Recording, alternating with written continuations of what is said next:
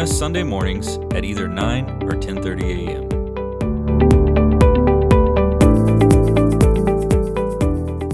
As I already told you, turn to 1 Samuel.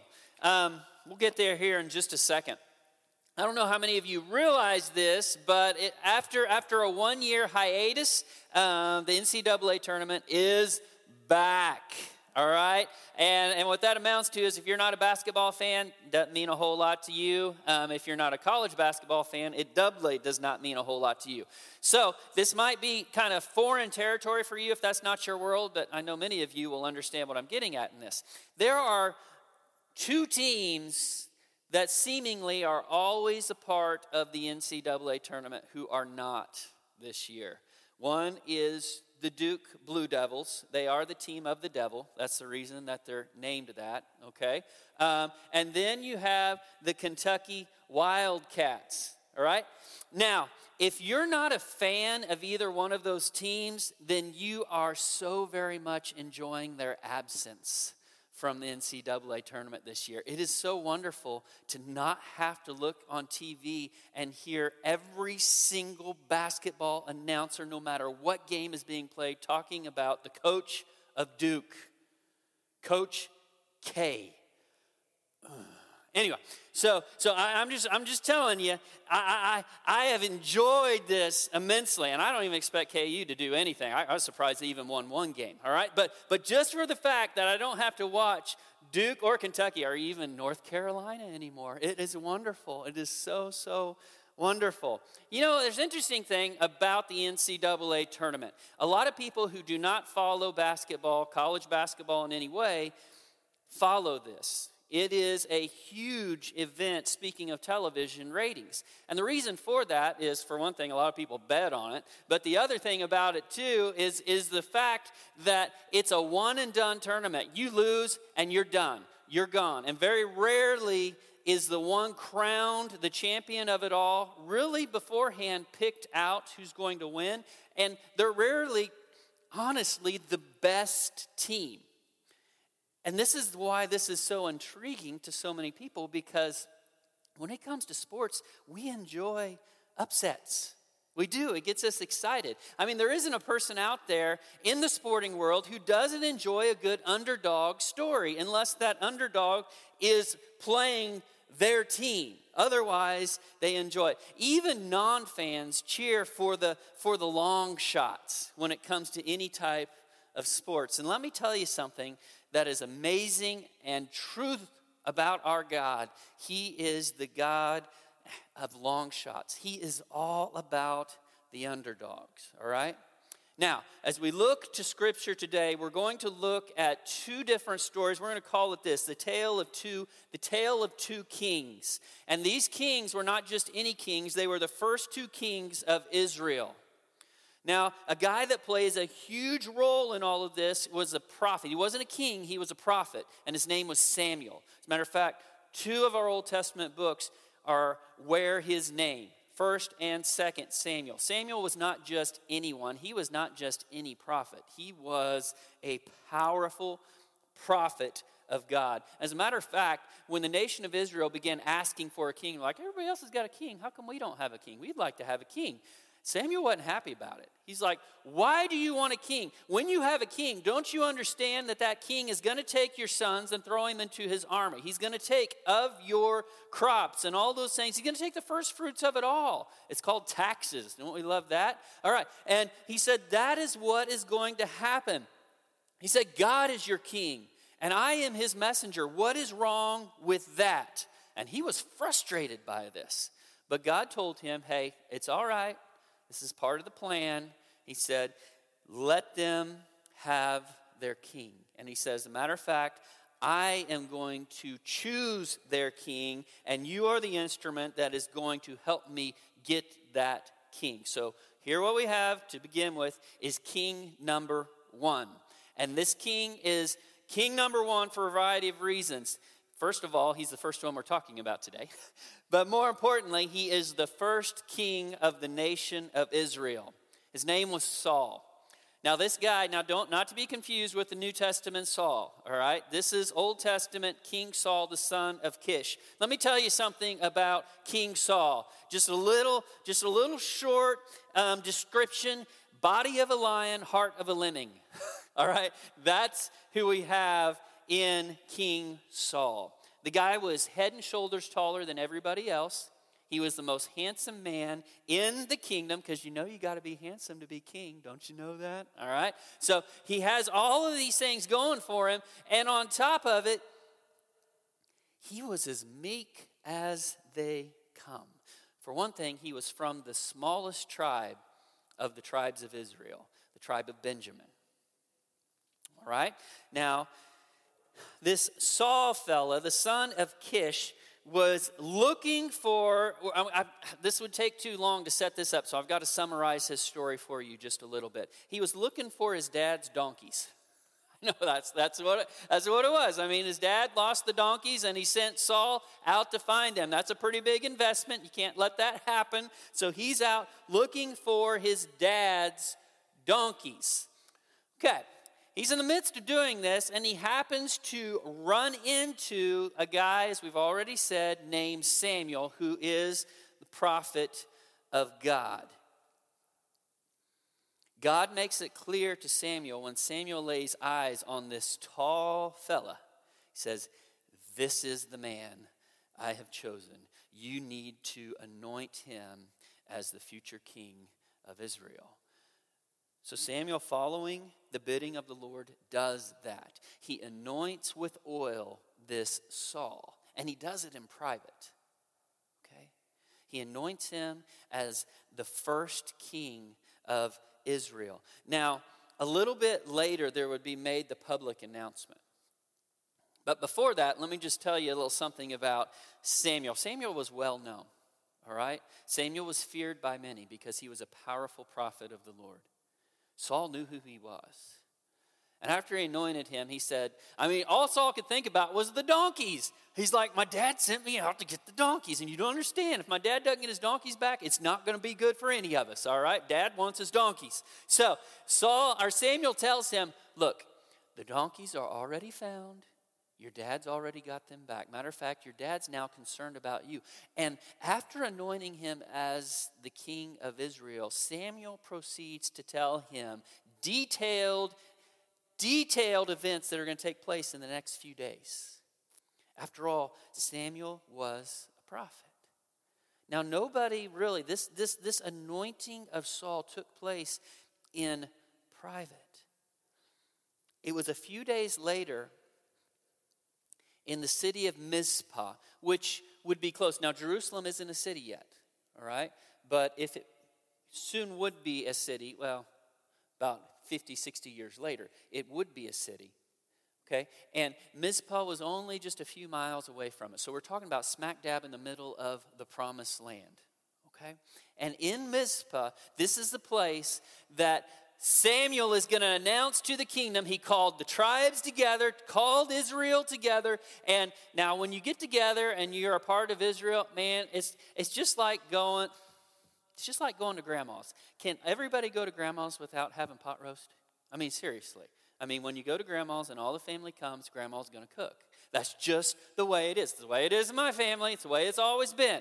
All right? So they get everybody together and they're going to have a party. Um, everybody brings their stuff with them. They're going to be there for a little while. Samuel is trying to find Saul so that he can bring him up on the stage, if you will, and announce to everyone Israel has their first king. And this is the guy. Can't find him. He's hiding. And guess where he's hiding? He's hiding in the in the suitcases. All right?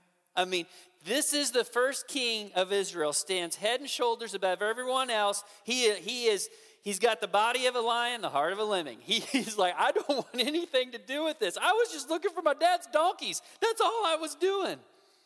So God tells Samuel that Saul is hiding in the suitcases, so he sends for him, brings him reluctantly up in front of everyone, and lets every single person know this is God's chosen man for you, your first king.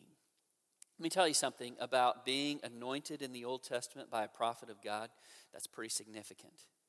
And from the time that that anointing came upon Saul, the Spirit of God came upon him in a mighty way. It was a short time later that Saul would save the day. He doesn't really look like a king yet. I mean, they don't, they don't have like a palace for a king. They've never even had a king before, all right? But it was just a few days later that Saul would save the people of Jabesh Gilead from the Ammonites. And I'll tell you what, this was a great start. The Spirit of God was with him. And let me tell you something about King Saul. If you were going to take a word to describe the beginning of his kingship, it would be this he was humble. And that's a great place to begin. He would reign 42 years as king, the very first king of Israel. The unfortunate thing is that it was not that long later that things began to go downhill for King Saul through repeated foolish actions. He was 30 years old when he became king. So he was a young man, but he wasn't a baby. It was a time later that, that King Saul the battle, there was a battle that was won. They were to offer sacrifices to God. And, and Samuel, who was the one who was supposed to do that, Samuel was not just a prophet. He kind of fulfilled the role of priest. He was the one to offer sacrifices. He was late to the he was late getting there, so Saul offered the sacrifices himself. It sounds weird to us. What's the problem with that? There is a problem with that. It was disobeying God. It was a time after that, years later, that he made this stupid oath before God. They were fighting the Philistines. That's one thing about King David and King Saul. They were always fighting the Philistines, it seemed like and he was battling the Philistines and his son Jonathan, who was an incredible, powerful warrior. And it was Jonathan, not King Saul, his dad, who would lead the nation of Israel to victory that day. And he made this foolish this foolish oath said, anybody who eats anything, anything at all, before this battle is over, they will die. Jonathan was busy starting the battle, overrunning the Philistines, a garrison of the Philistines. Nobody but him and his armor bearer. And Jonathan is in the midst of the battle. He is tired, he is worn down, as is the rest of Saul's army because Jonathan got this started. Saul sees the people running and he sends his army after the Philistines. But what had he told them? He said, Nobody eats anything. That is not the most bright thing to tell your warriors. Yeah, go out there and fight as hard as you can. Don't eat anything while you're doing it. No protein bars for you, all right? Jonathan hadn't heard it. He comes as he's chasing the Philistines. He comes upon a place where the spoil was, and the spoil was in the form of this it was honey all over the ground. We don't get a lot of details about it. Was this honey naturally there? Kind of looks like it was from the Philistine army. He sticks his staff into the honey, brings it up to his mouth, and eats it. His eyes brightened. He regained his strength, and man, he fought like a beast. But nobody else ate of it. King Saul finds out by the drawing of the lot that his son Jonathan had eaten of the honey. And he's ready to kill him. And the only thing that saved him was the people saying, You, you cannot kill your son. He's the one who led us to victory today. And Jonathan looks at his dad and said, Dad, what were you thinking? If, the, if our whole army had eaten of that honey like it was sitting there right in front of you, a gift from God Himself, if you hadn't put that stupid oath on their heads, we would have beaten the Philistines even worse. You just see foolish things taking place, and this stupid oath almost cost Jonathan his life. It was the army, it was the people of Israel that told King Saul, No, you cannot kill your son.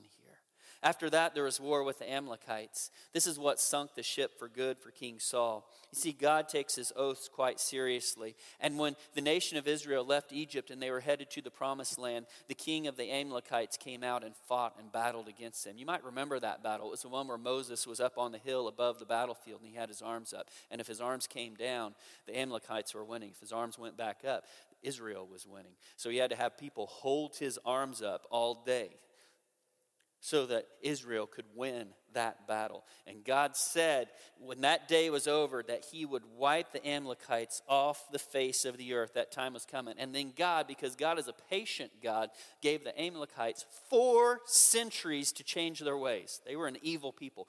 Four centuries to change their ways, and they did not. So God tells Saul, He says, Go and wipe them out completely. Leave nothing, no survivors, no spoil of war, nothing. And here's where it gets really serious for Saul. You can find out about this in 1 Samuel chapter 15. 1 Samuel 15. The battle is over. Israel is victorious. Samuel shows up once again a little late. He shows up to offer sacrifices, to do that sort of thing because he is the priest, he is the prophet, right? He shows up, and Saul comes out of the tent and says, Samuel, you're here. The victory is won. Isn't this great? It's wonderful. And guess what Samuel says? Ah, hey, king, I hear something. I hear sheep. I hear goats. I hear a lot of them. Kind of like I heard that sheep in your trailer the other day. They can be loud, can't they?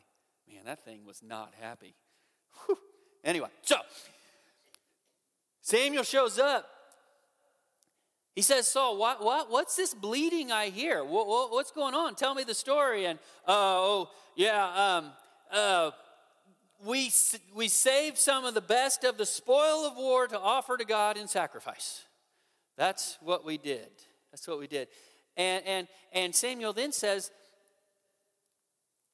because he is a prophet, God speaks to him. He says, Well, what about that king?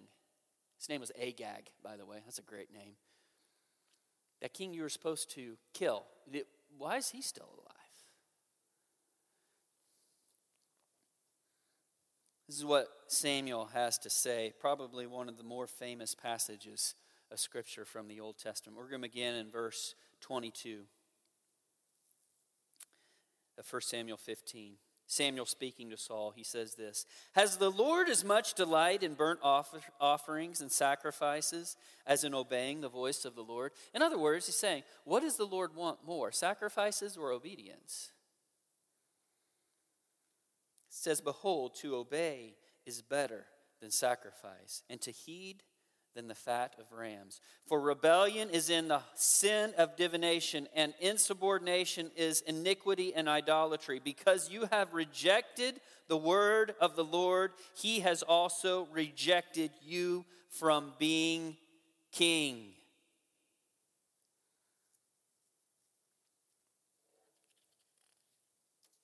I'm going to tell you something, folks. From this point on in King Saul's life, things really, really went downhill. The Spirit of God left him. And years later, he and his sons would fall in battle. And King Saul died a paranoid, embittered old man. That's king number one. King number two Samuel plays a big role in this one as well. Matter of fact, from that same chapter that you see, chapter 15, as that wraps up to a close and we start into chapter 16, you see something about Samuel. Samuel is not just someone going out there and speaking for the Lord. He is, he is invested in the people of Israel. He is invested in King Saul, and he mourned for days after God took his favor away from Saul. You see, in the beginning, Samuel didn't think there should be a king, God alone should be the king. But that doesn't mean he didn't like Saul. He looked upon him as a son, he cared for him. And shortly after, God speaking through Samuel tells Saul, The kingdom has been ripped from you. God tells Samuel something else go to Bethlehem that little bitty town in the middle of nowhere. Go there because my next king is in that town. I tell you, Samuel didn't want to go for two reasons. He loved Saul, he was saddened by what happened, but he was also fearful of Saul. He knew what was coming, and that Saul would become paranoid and dangerous. And he knew what would happen, even to himself, this powerful prophet, if Saul found out that he had gone and anointed someone else as king. So Samuel reluctantly goes to the town of Bethlehem. The town of Bethlehem, they're a little uneasy about this themselves. When Samuel shows up, mm, sometimes it was good, sometimes it wasn't good. And when this, I'm telling you, Samuel was a powerful guy. And when he shows up, it catches everybody's attention. They wonder, What are you doing here? Do you come in peace? He says, Yes, I come in peace. He asks about this man named Jesse. He says, Where can I find him? Because God said it would be of the sons of Jesse. That it was one of those sons that would be the next king. So Samuel goes to the home, to the household of Jesse. And you see here the superficial eye of Samuel. You see, Jesse had seven sons, seven of them. And they begin, Jesse begins to parade these sons before Samuel. Samuel asking, Show me your sons. And it's like, This has got to be the guy. This has got to be the guy. And God says, Nope, nope, nope, not him. Now turn over one chapter over to chapter 16 of 1 Samuel and take a look at this verse. Verse 7. You see, Samuel was looking at Eliab and thought, Oh, this, this, man, this is a good looking dude. He's got some shoulders on him. This must be the one. Yeah. Verse 7 But the Lord said to Samuel, Do not look at his appearance or at the height of his stature, because I have rejected him. For God sees not as man sees. For man looks at the outward appearance, but the Lord looks at the heart. But the Lord looks at the heart. Jesse brings up his seven sons. Samuel's like, nope, not him, not him, not him, not him, not him, not him. Is that seven? Not him. I think that was six. All right. And then and then Samuel looks at Jesse says, okay, it's none of these guys. You got anybody else? you got somebody else, somebody else out there? He said, well, yeah, my youngest, he's out watching the sheep. Right? I, I need him to come here. And I can tell you, David's brothers, you can see this a little bit later in the story. They're, they're, they're looking down their nose a little bit at little David here. And, and if you, I'm going to paraphrase a little bit what, what the Bible says about David when, it first, when he first comes upon the scene. He's a cute little fella. He's ruddy. He's ruddy, handsome in appearance, kind of a rough, rough looking country boy. All right, just a cute, cute looking little guy. All right, that's about all we get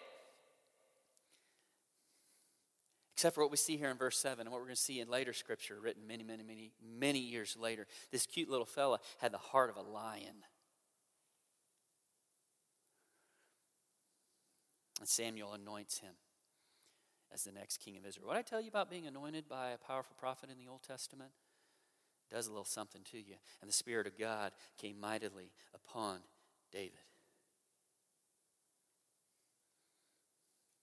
Wouldn't be that many years later that that little David would find himself standing before a giant whose name was Goliath. David had no fear of this giant because he had already killed a bear and a lion with his hands. You ever watched Ghost in the Darkness? Oh man, that's a crazy good movie. I'm not telling you go watch it or anything.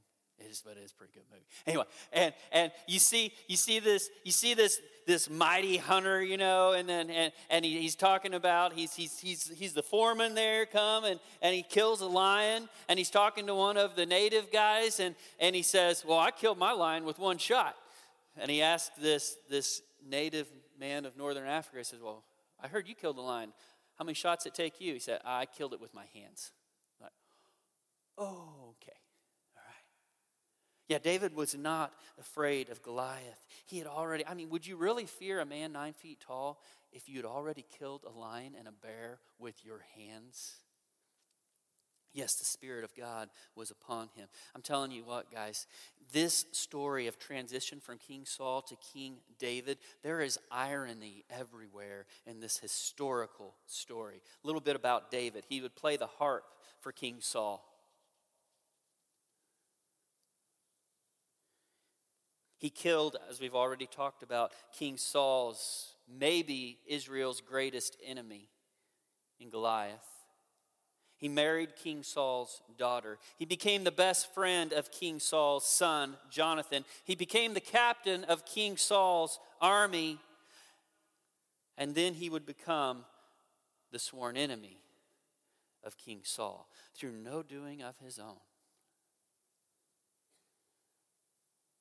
But King Saul would see him as an enemy and as his rival.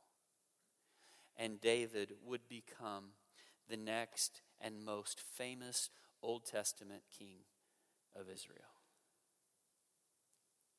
What's the difference between these two kings? What separated these two kings? First of all, let's look at some of the similarities. Both were chosen by God and anointed by God's prophet. All right? Both were chosen by God and anointed by God's prophet. Both were empowered by the Spirit of God. Both had humble roots. I mean, King Saul, he came from the tribe of Benjamin. David, he came from this little podunk town of Bethlehem, all right? Look, even look where they showed up. When King Saul showed up, he was looking for his dad's donkeys. When King David showed up, he was watching his dad's sheep. All right? Look at these similarities. Both gained the approval of the people through courage on the battlefield. Both of these men were warriors and powerful warriors.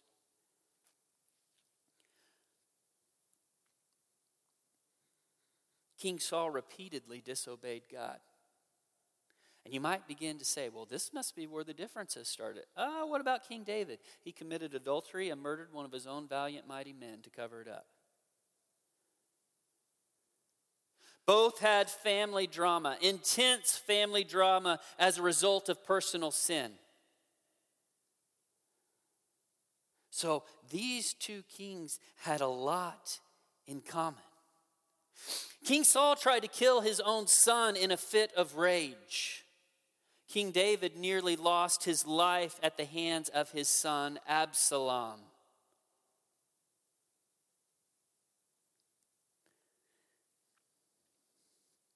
What's the difference between these two kings? King Saul was stripped of his kingdom. King David, his kingship, his line would endure. What is the difference between these two? Guys, both of them were far from perfect. If you think King David was perfect, I'm sorry. Now, for us, that doesn't mean a whole lot. He's not, we're not Jews. We're not Israelites. Let me tell you something about an Israelite. They hold David up here. But even the Israelites understand that King David and King Saul were far from perfect. But this is the difference. David alone retained his humble heart. Somewhere along the line, King Saul lost his. There's something we need to understand about repentance, brothers and sisters, because repentance until until the day that our Lord and Savior calls us home, he comes into this world and destroys it and remakes it. And the end of all things we see is the beginning of all things in reality. Until that day comes, repentance will always be a start, a, a, have a place in our stories. Repentance is simply change. Repentance is not feeling bad for when we screw up. That's guilt, that's sorrow. Repentance is change. And let me tell you something we see this in David. Repentance is always preceded by humility, by a humble heart. Why don't we leave now? Now, stick a finger there in 1 Samuel 16 because we will come back to it. I'm going to cheat. I've got a nice little bookmark right here. I'm going to leave there. But I'd like you now to turn over to Acts chapter 13. When we find ourselves in Acts 13, what we will see is Paul preaching a sermon of Jesus Christ to Jews. And he's telling them about things that they know oh so well because they knew their history. Turn to Acts chapter 13, beginning with verse 20. And this is what it says. After these things, he gave them judges until Samuel the prophet. Okay, we've heard a little bit about this today. Then they asked for a king, and God gave them Saul, the son of Kish, a man from the tribe of Benjamin, for 40 years. After he had removed him, he raised up David to be their king, concerning whom he also testified and said, Check this out. I have found David, the son of Jesse, a man after my heart, who will do my will. What separated David from Saul? David had a heart like God's heart a humble heart. Look at verse 23. From the descendants of this man, from David, according to promise, God has brought to Israel a Savior, Jesus. Here's the thing about this story a tale of two kings. It is truly a tale of three kings. Because of the line of David, there would come a king who was the king of all kings and the Lord of all lords. We're going to be looking at this week in Core 52 is God's kingdom. There's something we have to understand as members of God kingdom, God's kingdom. If you've been washed clean by the blood of Jesus Christ, if you have laid your life down before Jesus, figuratively at the foot of the cross. Literally, what it looks like is being washed clean by faith, by confession of Him as Lord, by repentance, that's a big one, all right, and by baptism, being born again by and through the blood of Jesus Christ. If that describes your story, understand something. You're not just the citizen of a republic, the United States of America. First and foremost, you're citizens of a kingdom, the kingdom of God. Don't ever, ever forget that. Our first allegiance always is to our king, not to our earthly government. Our king is Jesus Christ. You see, in this kingdom that we are a part of, what do we learn from David and Saul? Well, we don't learn how to be king. In this kingdom, the, the place of king has already been taken, all right? Taken by the King of Kings, the Lord of Lords, Jesus Christ. So, if we're not kings in this kingdom, what can we learn from Saul and David? We'll turn one more time back to 1 Samuel chapter 16 because the lesson still rings true today. I'm going to read for you one more time, verse 7. But the Lord said to Samuel, Do not look at the height or at his appearance, because I have rejected him. For God sees not as man sees. For man looks at the outward appearance, but the Lord looks at the heart. God still looks at the heart, brothers and sisters. That has not changed.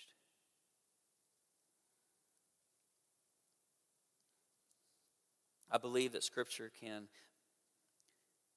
show us if we have the heart that we are supposed to have if we are men and women after God's own heart. This is, this is the test, the litmus test, if you will, of a humble heart, because that's what God desires from his people. Are you ready? And this is very practical.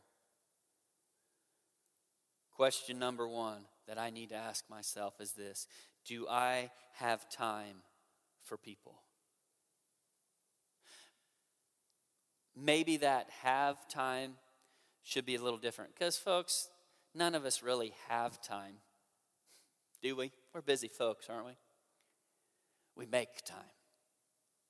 We do. And the question that I have to ask myself is this Do I make time for people? Question number two. How do I respond when I'm called out? How do I respond when I'm called out? When King Saul was called out, he made excuses.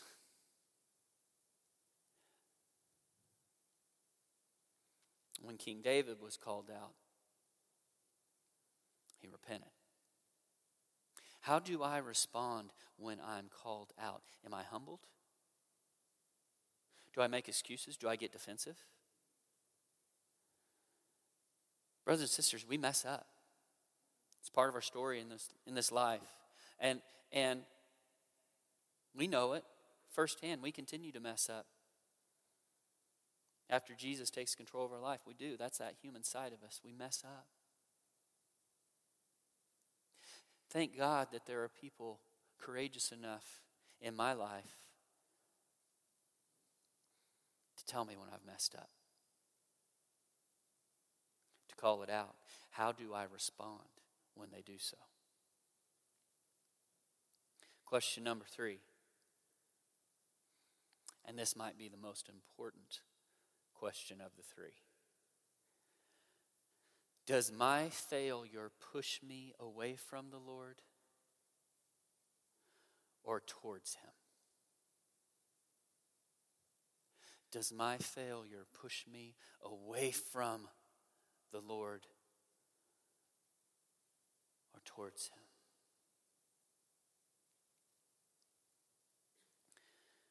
The kingdom of God there is only one in this kingdom, only one who is completely and totally worthy in this kingdom. There is only one who is completely and totally holy in this kingdom, and his name is Jesus. Here's the incredible thing about this kingdom Jesus willingly shares his holiness with all who will accept it.